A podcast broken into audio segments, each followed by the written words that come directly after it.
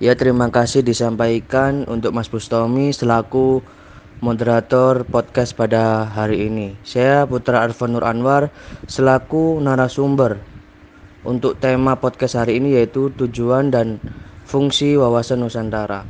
Tujuan wawasan Nusantara yaitu dibagi menjadi tiga.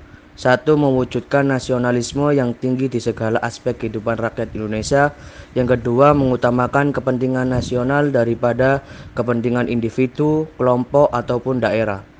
Lah, hal yang saya jabarkan untuk mengutamakan kepentingan bukan berarti menghilangkan kepentingan-kepentingan individu, kelompok, atau bangsa itu juga. Kepentingan-kepentingan tersebut tetap dihormati, diakui, dan dipenuhi selama tidak bertentangan dengan kepentingan nasional atau kepentingan masyarakat banyak.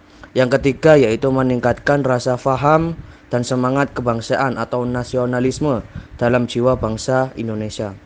Lah fungsi wawasan Nusantara yaitu sebagai pedoman, motivasi, dorongan serta rambu-rambu dalam menentukan segala kebijakan, keputusan, tindakan, dan perbuatan bagi penyelenggara negara di tingkat pusat dan daerah maupun bagi seluruh rakyat Indonesia dalam kehidupan bermasyarakat, berbangsa, dan bernegara.